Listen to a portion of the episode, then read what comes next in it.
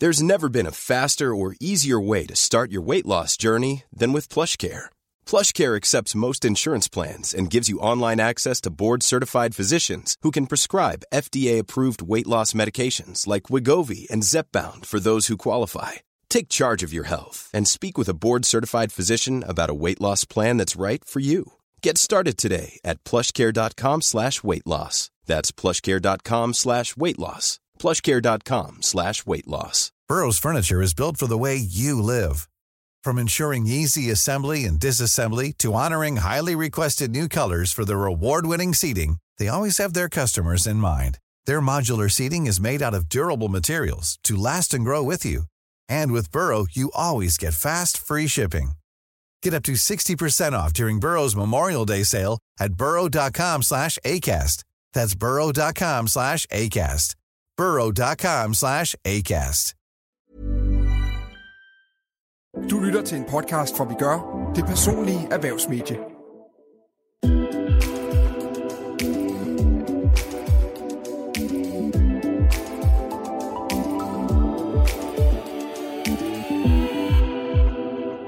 Bør du anbefale en veninde, du i virkeligheden ikke har lyst til at anbefale?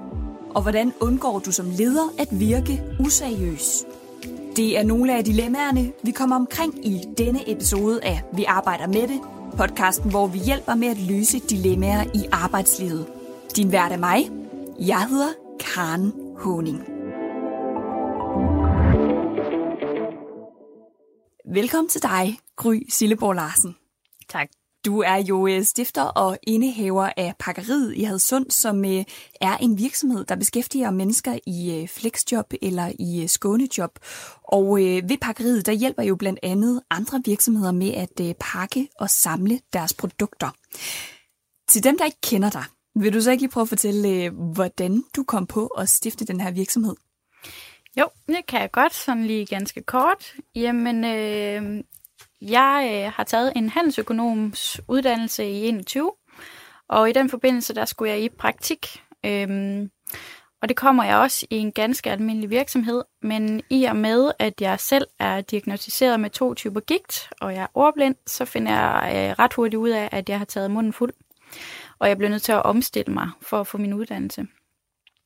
Og jeg er sådan vokset lidt op med, at øh, hvis man kan gøre en forskel, så har man også en forpligtelse til det.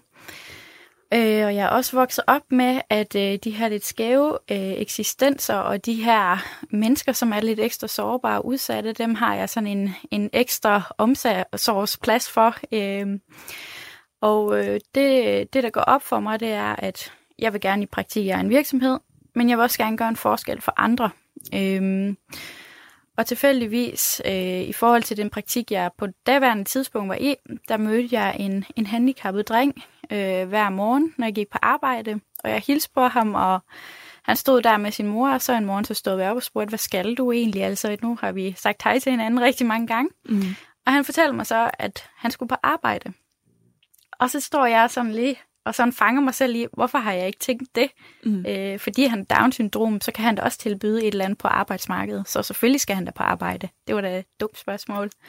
Så øhm, ret hurtigt finder jeg ud af, at, øh, at det er de her mennesker på kanten af arbejdsmarkedet, jeg vil arbejde med, og så skulle jeg så finde ud af, hvad det skulle være, og hvad, hvad der fandtes af huller på markedet i forhold til at skabe de her arbejdspladser. Så han var egentlig en, en altså det, at han fortalte, at han skulle øh, på arbejde, det var en inspiration til, at du tænkte, jamen kan vi ikke, mm. øh, ja, kan jeg ikke selv lave en virksomhed, hvor at, øh, at vi kan hjælpe flere? Ja, lige ja. præcis, lige præcis.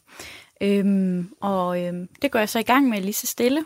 Jeg starter selv med at, ja, vi får fat i nogle opgaver, øhm, men, men jeg starter selv med at løse de her opgaver, står og pakke. Så jeg betjener egentlig gulvet samtidig med, at jeg øh, er sælger, jeg er også øh, direktør, og jeg er regnskabsansvarlig. Og øh, det er jo det, man i dag kalder iværksætter. Øhm, og, det, og det går faktisk ret godt. Øh, og de første øh, tjente penge bruger jeg faktisk på at ansætte øh, Mette, som i dag er blevet min værkstedsleder. Øhm, og vi pakker øh, der og nat side om side, og jo flere penge vi tjener, og flere mennesker ansætter vi, og lige pludselig så er vi 12 medarbejdere det første halvår. Og øh, det, det højeste antal ansatte, vi har været op på, det er 30. Men lige nu der er vi lidt hårdt ramt af verdenssituationen, så vi er skåret helt ned på de her 10-12 stykker. Mm. Øhm, men, øhm, men ja, det var sådan lige kort om, hvad jeg laver, og hvordan jeg kommer i gang. Mm. Ja, så en virksomhed, hvor at, øh, du, altså, du siger, at I, I er lidt hårdt ramt i øjeblikket, og det er så fordi, at de mm. virksomheder, I har som kunder, som I hjælper med at mm. øh, pakke nogle af deres produkter, mm. de er hårdt ramt, og derfor er der også færre ordre, at øh, der lander ved Præcis. jer og ved, ved dine medarbejdere. Ja. Ja. Mm. Gry, vi er rigtig glade for at have dig med. Vi skal snakke noget mere om dit arbejdsliv, men først så skal vi lige byde velkommen til dig, Mette Godiksen. Tak skal du have. Du er jo klummeskribent og presseansvarlig ved Kunsten. Er der noget, du er særligt optaget af i dit arbejdsliv lige for tiden? Lige for øjeblikket er jeg, jeg har startet en podcast op, hvor jeg inviterer en kunsthistoriker, en af dem, vi har sådan i huset, ind og fortæller om de udstillinger, som, som vi har nu, der er aktuelle. Mm. Øhm, fordi at øh, når vi, når vi, når vi øh, øh, åbner en ny udstilling, så har vi sådan en lille seance, hvor alle ansatte bliver inviteret ind til sådan en personaleomvisning. Og der har jeg tænkt hver eneste gang, at hvor er det egentlig en skam, at alle mennesker ikke får den der sådan ekstra forståelsesnøgle, fordi man får meget mere ud af udstillingen, når man ligesom får den der sådan magiterning af, hvordan skal du forstå de her værker. Mm. Øhm, så der er jeg begyndt at lave sådan en podcast-serie med, altså for hver udstilling.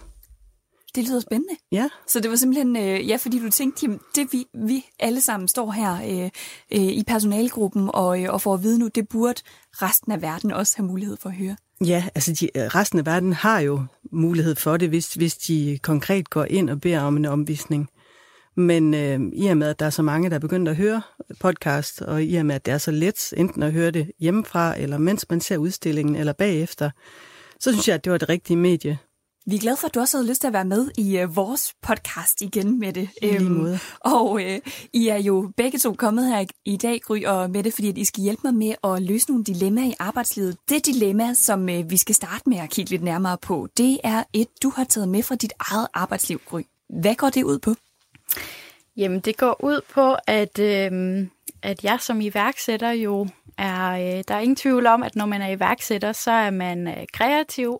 Det kan man i hvert fald være, hvis man er der samme model som mig. Man får mange gode idéer, og man er god til at se løsninger øh, hele tiden, hvor der er begrænsninger for andre måske. Øhm, men det betyder også, at man nogle gange øh, får det, jeg kalder øh, popcornhjerne, at det er det, man lider af.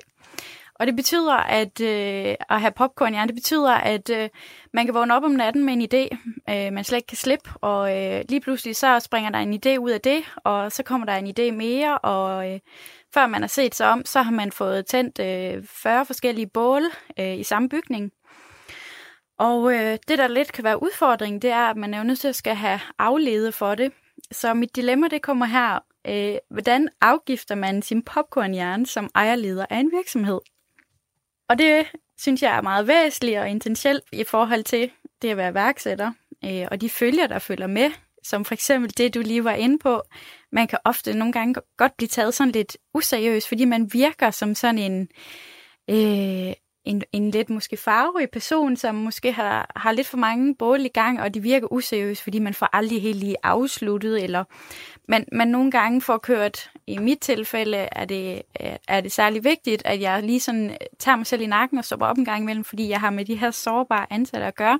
Mm. Så det jeg nogle gange øh, ender med, når jeg får de her idéer, som jeg tænker er rive, rasken og gode, når jeg går med dem, der jeg kommer til faktisk til at køre mine ansatte lidt over og sender dem i 10 forskellige retninger.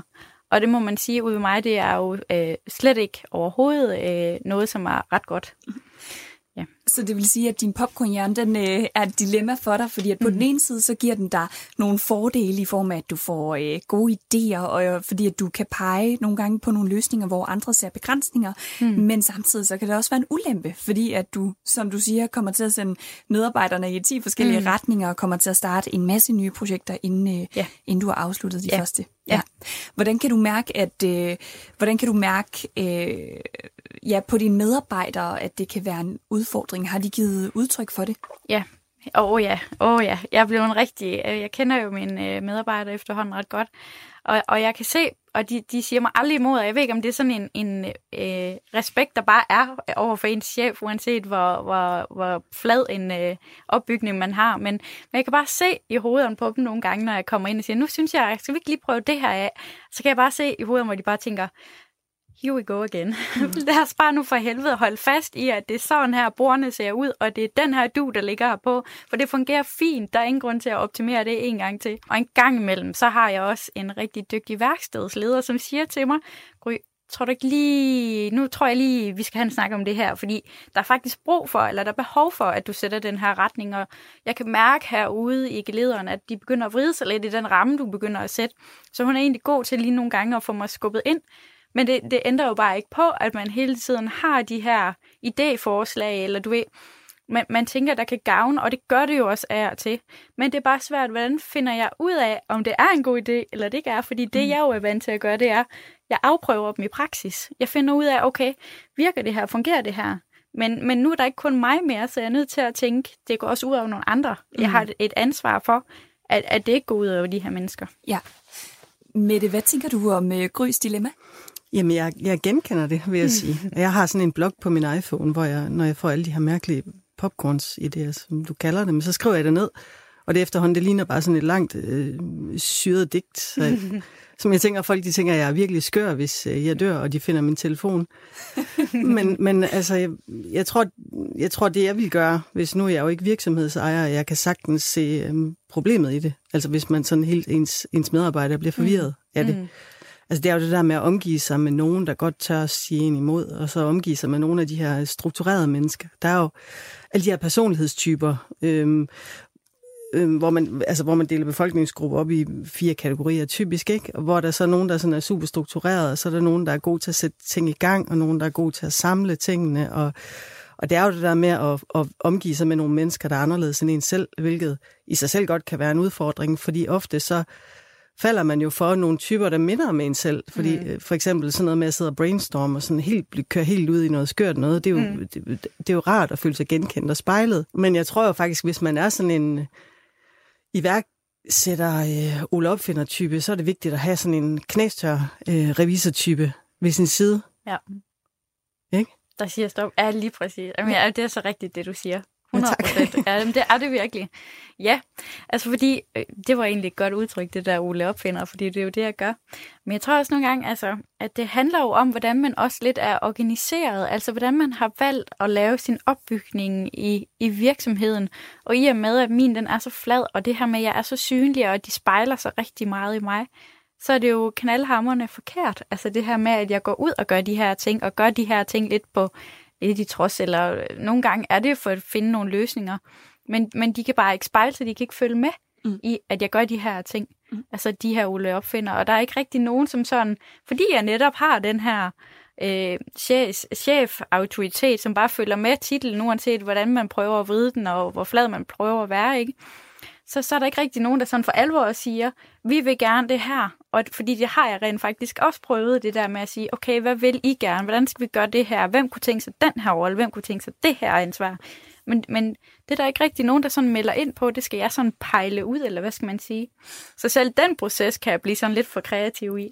Men hvad med, øh, nu, nu, nu nævner Mette jo det her med, at det er rigtig godt at have en øh, eller flere på mm. arbejdspladsen, som øh, enten ja, som er meget øh, struktureret, hvis man mm. selv kommer med en masse nye øh, idéer mm. og gerne vil, vil løbe i, øh, i flere forskellige retninger, mm. øh, og nogen, som tør at sige en imod. Ja. Du nævner, at der var en øh, på din arbejdsplads, som nogle gange godt kan komme og sige, mm. Gry, nu skal vi lige, øh, ja. nu skal vi lige sætte bremsen i, fordi ja. jeg kan mærke, at der er nogle af de andre, der synes, at det mm. er at det er for meget. Kan det ikke mm. Øh, være en hjælp for dig i sådan nogle situationer? Jo, helt sikkert, fordi så bliver jeg jo netop opmærksom på det. Jeg står også med den her følelse af, at jeg synes, du er sådan for hård ved dig selv. Ja. Fordi det er også bare, det er også fordi, du er meget passioneret, og hvis du ikke havde været det menneske med den popcornhjerne, så var den virksomhed jo heller ikke opstået. Øh, nej, nej. Så, så, så det er jo, jeg, jeg, jeg tror, jeg, jeg, jeg tror ikke, det hjælper, hvis at du vil tvinge dig selv til at være sådan en super struktureret type. Nej. Altså, det tror jeg vil, på en eller anden måde ville være et tab, ikke? Ja. Men, og det virker, og det altså på mig virker det også nu, arbejder jeg jo ikke hos dig, men det virker som om, at du faktisk er opmærksom på det. Ja. Og du har respekt for, at du nogle, nogle gange kommer til i øh, ren iver mm. øh, og, og, og, og køre nogle andre strukturer over. Ja. Jamen, det er rigtigt. Altså, men, men, og det er fordi, jeg var, jeg vil rigtig gerne gøre det rigtigt. Og ja. det er jo den her struktur, og, og de her med, at de nogle gange bliver ind, eller mest øh, bliver inddraget i, hvad er det, der skal ske i den her virksomhed. Mm. Og nogle gange får jeg bare sat nogle øh, mange idéer i, eller bolde i luften, som nogen skal gribe. Men, men det er bare igen det her med, man har behov for at komme ud med dem. Mm. Altså ja, som menneske, som du siger, det er så, man er som menneske, måske ikke? Mm. Ja. Gry, har du selv gjort dig nogle overvejelser om, øh, hvordan at du vil kunne løse det her problem? Fordi som Mette siger, så lyder det jo mm. til, at du er opmærksom på, at der kan være nogle øh, udfordringer. Har du selv gjort dig nogle overvejelser om, øh, hvordan at øh, du sikrer, at det ikke sker, eller det i hvert fald ikke sker i, i så høj grad, som det lyder til? Ja, ja. Mette var selv inde på det. Det her med at få skrevet tingene ned, det hjælper rigtig, rigtig meget, fordi at det er sådan en mental tilgang til, at hvis man får det skrevet ned, så er det sikret. Så kan man godt slippe det. Altså så komme videre med noget, måske man skal.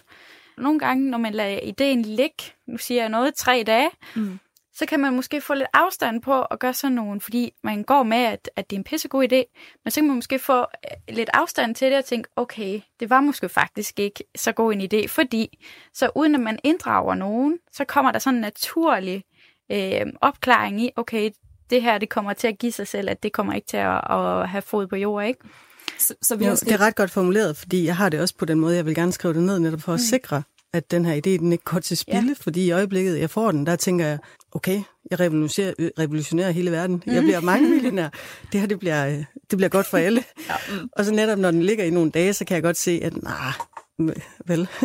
så, det, så det betyder faktisk, at ved at få den skrevet ned, så ved man godt selv, at øh, ideen går ikke til spilde, mm. men nogle gange for dit vedkommende gry, så opdager du, jamen denne her idé er faktisk ikke så god, så, øh, mm. så mine medarbejdere, de behøver at have den at vide, øh, ja, og blive forvirret øh, over, at det er ja. endnu en ny ting. Mm. Okay. Gry, tak fordi du tog øh, dilemmaet med, og tak for din input med det. Har du et dilemma i dit arbejdsliv? Send det til arbejdesnabelagvigør.dk. Afsenderne af dilemmaerne er altid anonyme. Vi skal lidt videre, fordi vi har også et øh, lytterdilemma. Det kommer fra en lytter, som skriver. Min veninde har søgt praktikplads på mit arbejde, uden at spørge mig, hvad jeg tænker om det. Jeg kender hende rigtig godt, men det betyder også, at jeg ikke kan stå inde for hende. Hun har bedt mig om at lægge et godt ord ind hos min chef, men jeg har ud fra erfaringer og fortællinger fra hende selv fået et indtryk af, at hun ikke er stabil og ikke kan overholde aftaler eller deadlines. Jeg har det generelt heller ikke godt med at arbejde med nogen, jeg er så tæt med. Hun skal finde en praktikplads i 13 uger. Skal jeg sige noget til min chef, eller skal jeg ikke? Hold op. Ja, Øhm, er der en af jer, der har lyst til at lægge ud? Hvad tænker I om, øh, om dilemmaet her? Det, jeg tænker, at det er sådan lidt følelsesmæssigt gisseltageri, altså fra venindens side. Det kan godt være, at hun ikke har tænkt over det selv.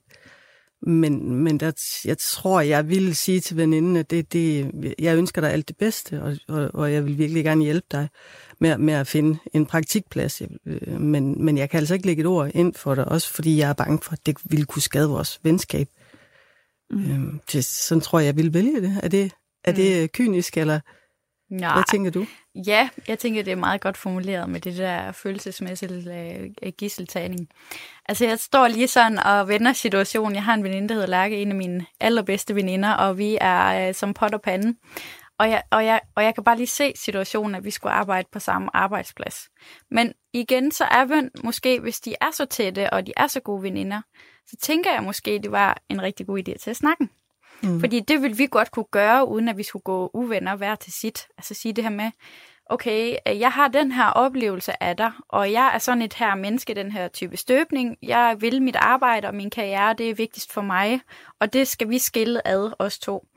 Øh, dermed eksakt, så kan du sagtens holde din 13 ugers praktik her i virksomheden, men jeg vil ikke lægge et godt ord ind, og jeg vil ikke tage del i det, fordi der er også noget på spil for mig. Mm. Men jeg ønsker dig alt held og lykke med det. Så kan man jo godt sige det. Men kan, men det, ikke, men kan det ikke være virkelig svært, det, som I begge to siger, at, at sige fra over for veninden her? Fordi at argumentet fra lytteren er jo, at veninden ikke er stabil og ikke kan overholde aftaler eller deadlines. Jeg tænker, at det, det er... Øh, Behøver man at sige det til hende? Behøver man at sige, det er grunden til, at man vælger det fra? Man kan vel jo godt sige, at, at man ikke vil blande sin venindeforhold sammen med sit arbejde, mm. netop fordi, at det er to forskellige ting, og hun er meget passioneret, eller hvad ved jeg om sit arbejde, så hun behøver jo ikke gå ind og være personlig og sige, du er fandme dårlig til at overholde dine aftaler, derfor vil jeg ikke lægge godt ord ind. Man kan jo godt gå uden om det, og stadig håndtere det på samme måde. Jeg Ja, tænker nemlig også at gøre det til noget sådan overordnet og principielt, at jeg mm. ikke kan anbefale, og det vil jeg ikke gøre for nogen, og måske at sælge den lidt, som det er, fordi jeg værdsætter dig så, så højt mm. som ven, at jeg gerne vil adskille de to ting. Mm. Ja, så det vil sige, tage den lidt mere op på et, øh, mm. et generelt plan, som du siger med det, altså sige, jeg vil ikke kunne øh, anbefale øh, nogen, jeg kender, fordi jeg simpelthen har svært ved at, øh, at skulle få lige med, mig med tanken om at skulle arbejde sammen med nogen, øh, jeg kender rigtig godt. Mm. Ja, og ja. også det her med, at det er fordi, jeg værdsætter vores venskab så meget, som jeg gør. Fordi, altså, men, men uanset hvordan man vender og drejer den, så er den jo svær, den samtale. Fordi veninden, hun tager måske for givet, at det kunne være smadret hyggeligt, at de to var på den mm. samme arbejdsplads. Mm. Og det er jo en eller anden form for kærlighedserklæring. Det er enormt svært at afvise. Mm. Det er 13 ugers praktik, det drejer sig om. Vil det virkelig være så skidt, hvis øh, lytteren her øh, anbefalede øh, sin veninde, når det kun er 13 uger, det handler om? Ja, jeg, jeg, altså, altså, som jeg var inde på før, jeg tænker, at 13 uger, det er jo ikke øh, en fast ansættelse, og det er jo ikke sådan, de er tvunget til at gå op og ned hinanden. Det er heller ikke det her, sådan umiddelbart hører. Men, men jeg tænker jo, at, at igen det der med at få det på afstand, og så sige, jamen det er det her, jeg kan være med til på den her arbejdsplads, og skære linjerne op, og så igen tage imod den her, som du siger, kærlighedserklæring og tænke, og se det fede i det, og se det positive i det her. Og måske man også godt kan sige til chefen, hun, hun, hun er rigtig sød, hende her, det er min veninde, men jeg ved ikke, hvordan hun er på arbejdspladsen, det vil jeg ikke stå inden for. Sådan kan man jo godt sige det også, ikke? Mm. Så man når hele vejen rundt. Ja. Gry og Mette, tak for jeres øh, bud. De er øh, sendt direkte ud til vores lytter. Vil du have personlig erhvervsjournalistik, der peger på løsninger? Det får du på vigør.dk. Vi skal lidt videre, fordi vi har også et øh, dilemma, som jeg har taget med fra en artikel, vi har udgivet på Vi Gør. Artiklen den handler om øh, møder på arbejdspladsen. En ekspert fortæller i artiklen, at vi holder langt flere møder, end hun mener, vi burde holde. Og det skyldes blandt andet, at det er maligt at bruge arbejdsdagen på at holde møder, frem for at sætte sig og løse en svær arbejdsopgave, mener hun. Eksperten øh, mener ikke kun, at vi skal holde færre møder, hun mener faktisk, at vi skal holde hele mødefri dage. For forskningen viser, at en ugentlig mødefri dag over en periode kan medføre 35% højere produktivitet og 26% mindre stress. Så dilemmaet, jeg gerne vil snakke med jer om på baggrund af artiklen, det er simpelthen, at vi øh, holder flere møder, end vi ifølge eksperten her burde holde. Hvad, hvad tænker I om det dilemma? Altså, det, jeg kan godt genkende det. Jeg, jeg synes, øh, altså nogle gange er man jo til de her møder. Øh, det er egentlig ikke, det er egentlig ikke, fordi jeg er bange for at sige noget dårligt om kunsten, men jeg synes egentlig ikke, at det er så slemt, der hvor jeg er nu. Men jeg har tidligere oplevet det, hvor jeg tænkte, ah, det her det kunne faktisk godt ordne sin mail, ikke? Mm. Øhm, fordi når man har et mail, eller hvad hedder det, et møde sådan midt på dagen, så bruger man noget tid til sådan at sætte sig op til det, og man bruger noget tid til ligesom også at sådan køle sig ned efter det, hvad skal man sige, ikke, ikke et, men, men sådan omstille sig igen. Ja. Og, og jeg elsker, når jeg har sådan en hel dag i min kalender, hvor jeg netop ikke har nogen møder, fordi så kan man bare fordybe sig og koncentrere sig, hvilket vi alle sammen er, mange af os i hvert fald er udfordret på i forvejen, fordi der er mails, der er storrumskontor, der er bare larm i vores arbejdsliv i forvejen. Så ja, altså jeg, jeg, jeg, jeg tror umiddelbart, at, at det, det ville være noget, der ville give rigtig god mening at indføre på mange arbejdspladser. Mm. Men det er nemmere at, at, at trænge igennem med noget, når man ser et andet menneske i øjnene og i nærværet. Det er sværere at blive afvist i nærværet, end det er at skrive på en mail. Nej, ellers tak på en mail, ikke? Så det er jo tit og ofte, når man gerne vil opnå noget, at man møder op i person og prøver at, ligesom at, at, overtale med alt, hvad man har af kropssprog og mimik og toneleje. Det, det, det er jo det samme, som er øh, i tiden nu og her, det her, det, at det er så nemt at skrive en dum øh, besked, fordi man, man ikke står over for personen. Så jeg tror, det er det samme princip i forhold til, når man står i det her møde, så er der noget genkendelighed og det her medmenneskelighed, som man kan udnytte øh, til mødet, i hvert fald i, i forhold til at skal opnå noget. Men jeg tror, jeg tror øh, også, at det, der er i det her med at holde møde, det er, at vi ikke er effektive nok, når vi holder de her møder. Vi er ikke gode til at sætte en agenda og sige, de her punkter, der bliver sat af fem minutter til hver øh, punkt, og når de så er gået, så har jeg en bagkant. Der var engang en, klar, en klog mand, som sagde til mig, at øh, brug din tid rigtig gry. Husk nu det, når folk ringer ind og spørger, og de der du der, der vil gerne vil have en bid af kagen. Er det noget, der gavner dig, og hvordan gavner det dig? Og det tror jeg simpelthen, vi er så dårlige øh, til at tænke som danskere, fordi vi er så høflige, eller det er høflighedsprincip, mm. det lige træder ind, ikke? Mm. Så det er svært at afvise og, og sortere i det. Så jeg tror, hvis vi bliver mere effektive til at holde de her møder, som nogle gange trækker ud og, og varer med alt muligt, handler om alt muligt, mm. som måske ikke hører med til det her møde eller den agenda, så tror jeg også, at der vil være noget i forhold til, at man kan fordybe sig, og så få planlagt de her møder og sige, det er de her dage, eller det er i det her tidsrum, de ligger, mm. hvor vi er blevet mere flydende og sådan lidt mere large i forhold til, okay, så tager vi det møde på fredag, selvom jeg har valgt, at det skal være med, mødefri, fordi der passer det lige med hans kalender, ikke? Mm. Så, så jeg tror, det der med, at vi, vi kan gøre os selv en stor tjeneste ved at stramme op på de her møder, og så sige til sig selv, er det her, er det her noget, som jeg mm. kan løse på den her mail? Øh, eller er det her noget, hvor det kræver, at man står og kigger hinanden i øjnene? Altså i min, ja. i min optik eller i min kontekst, så handler det om mennesker. Mm. Og for mig at se, så er det ret øh, sjældent, at vi kan tage det over en mail, fordi at når vi får de her praktikanter eller de her unge, som er nervøse, så har de et enormt stort behov for at se mig i øjnene og se, hvad er du egentlig for en, og hvad er det, jeg siger ja til, og hvad er det, jeg går ind til. Så jeg vil ikke kunne sige på en mail, jamen bare kom med Amalie på mandag, hun møder bare ind, og hun skal have det tøj på.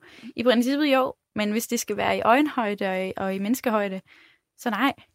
Nej, det, jeg er enig i det. Det er ikke, fordi jeg vil aflive møder, og jeg kan faktisk også godt se en vis værdi i nogle sidespor, mm. og i nogle sådan uh, small talk, og, og de, de her sidespor, de åbner jo tit også for en eller anden kreativitet. Um, så det kan jeg sagtens se en værdi i, men, men det er rigtigt det der med, at det er vigtigt at stramme op, og det er vigtigt at være velforberedt. Det jeg hører jer sige, det er, at øh, man skal tage mere stilling til, hvilke møder øh, det er, der skal holdes, og man skal, øh, og man skal tage mere stilling til, øh, om man rent faktisk skal bruge så lang tid på møderne, øh, mm. som man gør. Ja. Gry og Mette, tak for jeres input. Jeg skal lige øh, huske at nævne, at artiklen her den har overskriften Hvorfor holder vi mange møder? Malighed er en del af forklaringen, mener ekspert og du kan finde den på vores hjemmeside vigør.dk.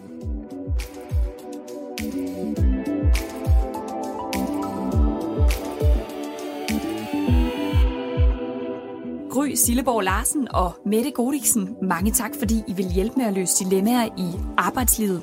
I har lovet at hjælpe mig igen i en af de kommende episoder, hvor du, Mette, også fortæller om et dilemma i dit arbejdsliv. Det glæder jeg mig til. Jeg vil også gerne takke dig, der lyttede med. Husk, at du altid kan skrive til arbejde hvis du har et dilemma i dit arbejdsliv, du gerne vil have hjælp til at løse. Afsenderne af dilemmaerne er altid anonyme i podcasten.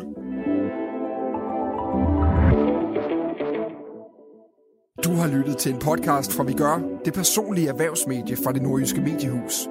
Besøg os på vigør.dk.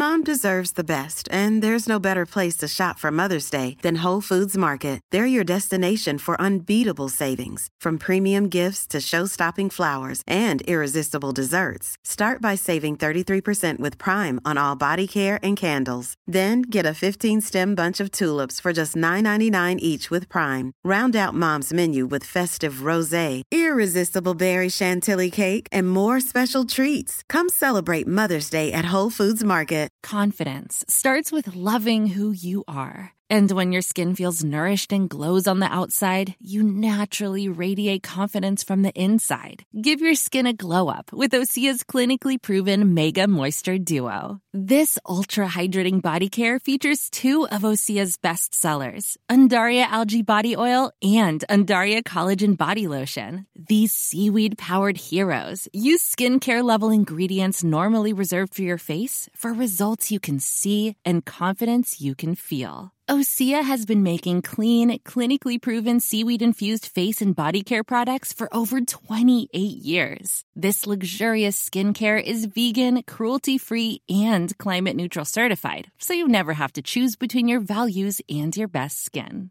Glow from the inside out. Get 10% off your first order with code GLOW at OseaMalibu.com. That's O S E A Malibu.com code GLOW.